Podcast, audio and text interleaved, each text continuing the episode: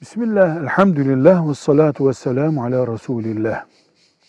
Kabir ziyareti her şeyden önce Resulullah sallallahu aleyhi ve sellemin yaptığı, bize de yapın diye tavsiye buyurduğu sünnetlerindendir.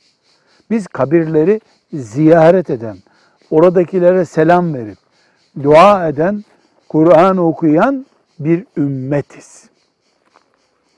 Ama kabir ziyareti yapmadığı için bir Müslüman haram işlemiş. Babasına günah olacak bir hata işlemiş.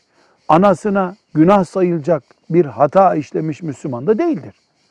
Yani bir insanın namaz kılmıyor mesela, oruç tutmuyor ama yılda iki defa annesinin babasının kabrini de ziyaret ediyor. Bu iyi Müslüman olduğunu göstermiyor.